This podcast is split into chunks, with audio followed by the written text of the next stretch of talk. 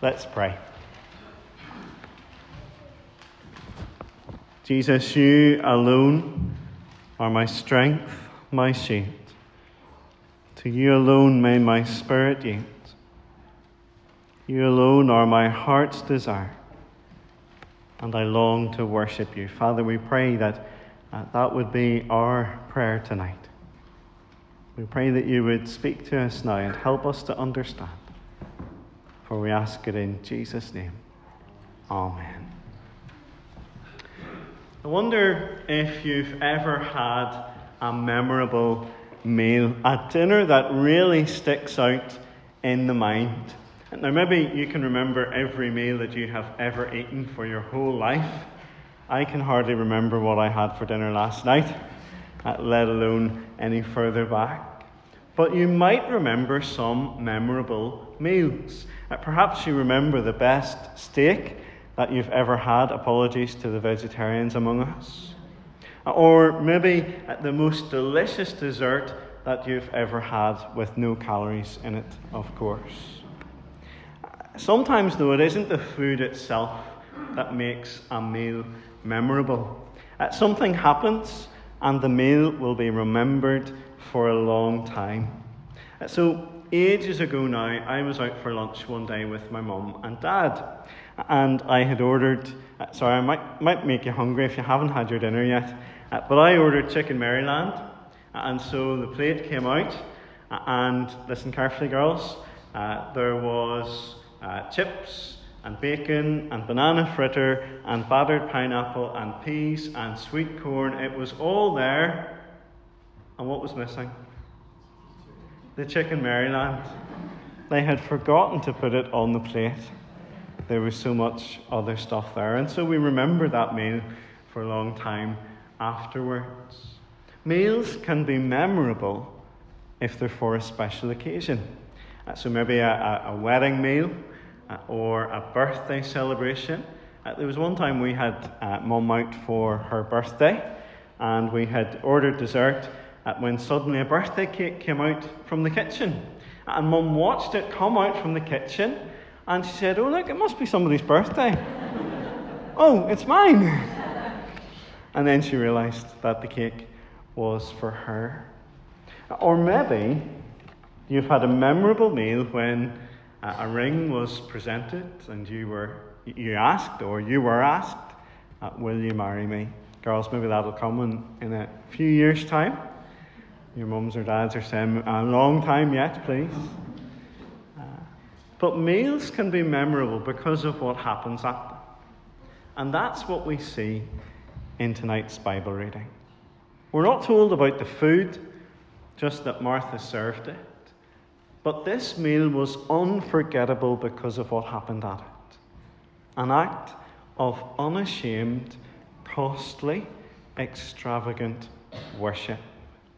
You have the reading in front of you, hopefully, on the service sheet, and it would be good to have that open in front of you so that you can follow along. Jesus is in Bethany. That's where Lazarus lived, who in the chapter before had died, and then Jesus had raised him uh, from the dead. Martha, the sister of Lazarus, she served the meal while Jesus and Lazarus and others were reclining at the table. They're having a meal. So, how do you normally have a meal, girls? How do you normally have a meal? How do you normally sit when you're having a meal? You sit properly, don't you? Yeah. Um, I'll grab a chair here for a second. So normally when you're having dinner, don't you sit very properly like this? Yeah. Sit at the table and eat your dinner. Isn't that right? But that's not what happened at this meal. You see, in the time of Jesus, they didn't sit at a kitchen table or a dining table like that. Do you know how they ate their dinner? Anyone know? Yeah? Mm, not on a block, no, no. What way were they? Well, let me see. It says in the reading, if you have the reading in front of you, where is it? P, uh, verse number two. So look for a little number two and read that sentence? Anyone know? Yeah? They were lying down. They were reclining. That's right. So it says, while Lazarus was among those reclining at the table with him. So how did they eat?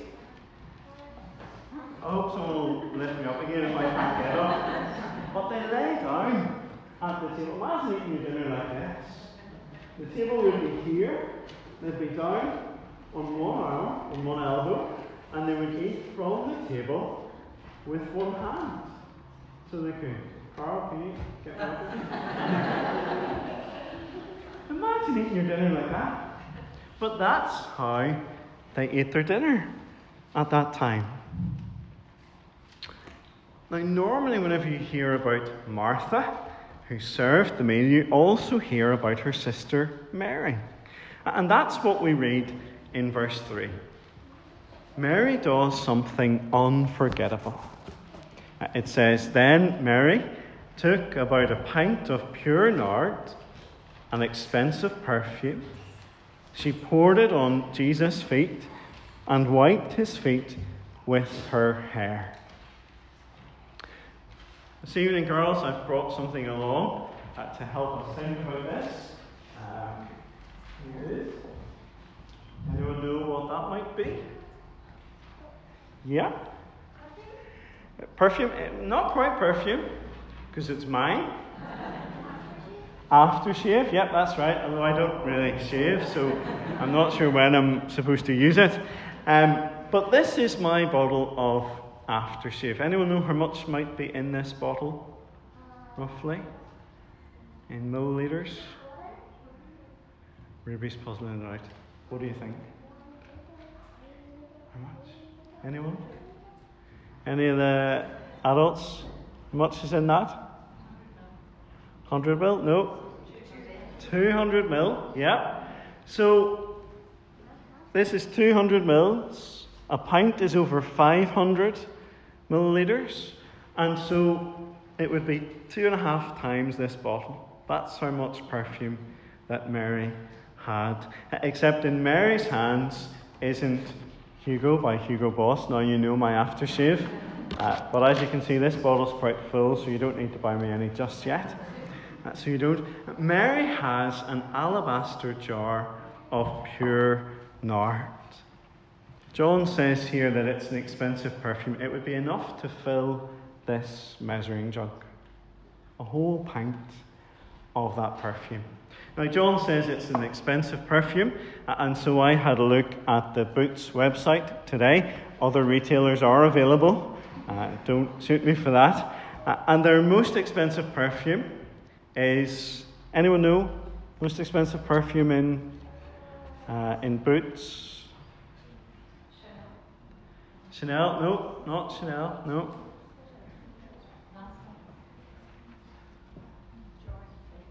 Hmm? No, it is, pardon my French pronunciation, uh, Dior, uh, J'adore Eau de Parfum, or something like that. Uh, Dior, anyway, J'adore. Um, and 150 milliliters, so smaller than this. Anyone know how much that is? Anyone bought that recently as a little present? 142 pounds for that. But actually, that's not the dearest by price per milliliter. Uh, it's another Dior one. I'm not even going to attempt to pronounce it this time. Uh, but 40 milliliters is 112 pounds, or 280 pounds per 100 milliliters. That's crazy. Um, Lindsay, if you look at my laptop today, sorry, I wasn't looking for perfume for you. Um, everyone, you're my witness those perfumes and boots are dear, but actually, that's nothing to the perfume that Mary brought uh, to Jesus. She must have saved up for ages in order to have this pint of pure nard because it cost a year's wages. All the money that your mum or your dad would earn in a whole year went to buy this perfume. That would be like getting on a plane going to Chanel headquarters and saying, Mix me a perfume just for me. That kind of expensiveness. And what did Mary do with it? Anyone remember? What did Mary do with the perfume? Ruby? She poured it on Jesus' feet. And then she, what did she do next? She poured the perfume on and then, that's right, she wiped his feet with her hair. Mark tells us that she actually broke the jar. She held nothing back. She poured out the whole lot, giving everything she had to Jesus. This is costly devotion. But actually, there's more going on here. You see, it's not just costly worship, it didn't just cost her a lot out of her purse, it's also unashamed worship. She was anointing the feet of Jesus. For a single woman to let down her hair, to touch and anoint a single man's feet, this was shocking in that culture. This was, that wasn't how you were meant to get on. But Mary doesn't care what other people think of her. She is pouring out her worship as she pours out her perfume, as she anoints the anointed one, the Christ. This is unashamed worship, not held back by what other people might think. You see, sometimes we might be held back because we're fearful of what someone else might think, what someone else might say. They might not like it, so we hold back. But don't hold back. Uh, be unashamed in your worship. Clap your hands if you want to, Timmy or anybody else. Raise your hands if you want to. Sing out even if the others around you aren't doing that. This was unashamed worship. It had to be because no one could miss what was happening. John says there, verse 3 the house was filled with the fragrance of the perfume.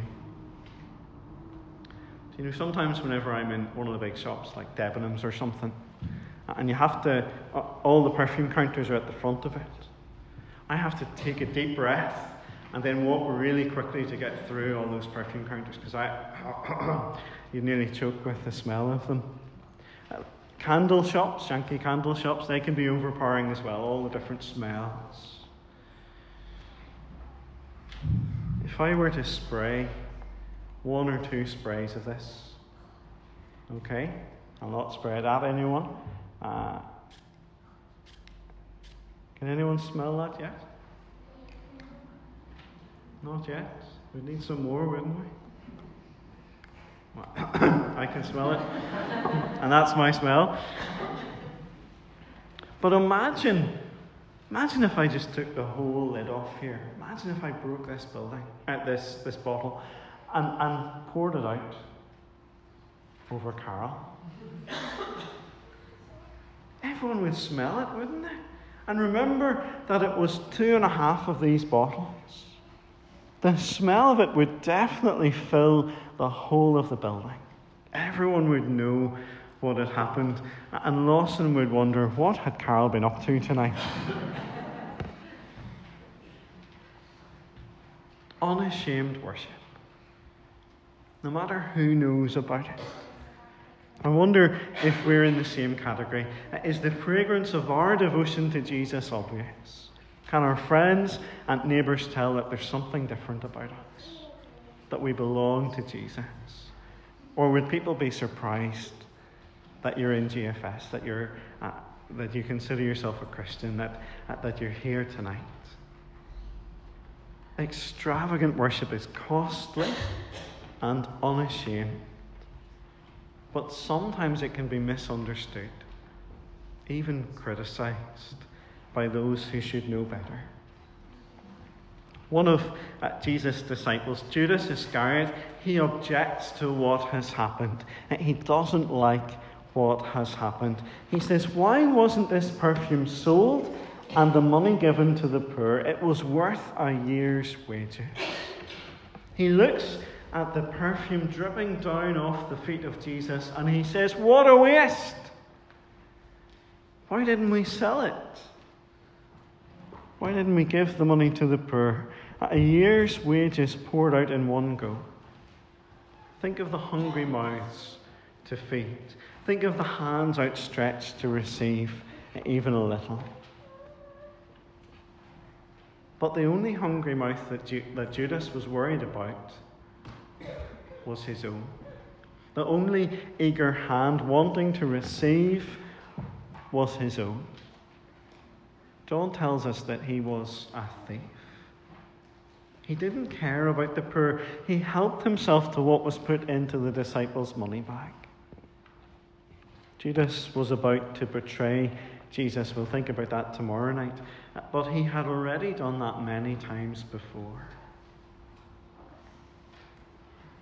Could there be times when we want to sound righteous and look better than we really are? Caring not for anyone else, but only for ourselves. But Jesus won't let Judas criticize Mary like that. Look at verse 7, what Jesus says there. He says, Leave her alone. It was intended that she should save this perfume for the day of my burial. You will always have the poor among you, but you will not always have me. Jesus says that you will always have the poor among you. I remember one of my teachers in school used to read that out and then say, Well, you know, there's always going to be poor people, so don't bother helping anybody. I don't think that's what Jesus means here. What Jesus says is that, yes, there will always be poor people, but in Mark's Gospel, he goes on to say, and you can help them any time that you want. Jesus says that we can and should help the poor. And the GFS at coffee evening for the Craigavon Food Bank back, when was that? Before Christmas? That was a great success. That was a great way of helping people. Maybe we need to be doing more things like that. But Jesus says, You will not always have me. Mary has anointed Jesus, has prepared him for uh, what will come uh, on Good Friday, prepared him for his burial. You see, Jesus knows that the cross is coming closer, that his death is very near, and Mary has offered her worship to Jesus, her Saviour who will die for her. She did it while she could, before Jesus went to the cross. Jesus is worthy of this costly, unashamed, extravagant worship. Jesus, who raised Lazarus from the dead, would himself die, crucified for us dying in our place to give us life and hope and peace. Jesus is worthy to receive our worship. He's worthy to receive everything that we have and all that we are. With our whole selves, we should worship Jesus who died for us. It was a memorable meal. No one would ever forget what had happened at that dinner table. When Mary poured out her worship as she poured out her expensive perfume. Mary challenges us Will we worship Jesus? Will you worship Jesus? Let's pray.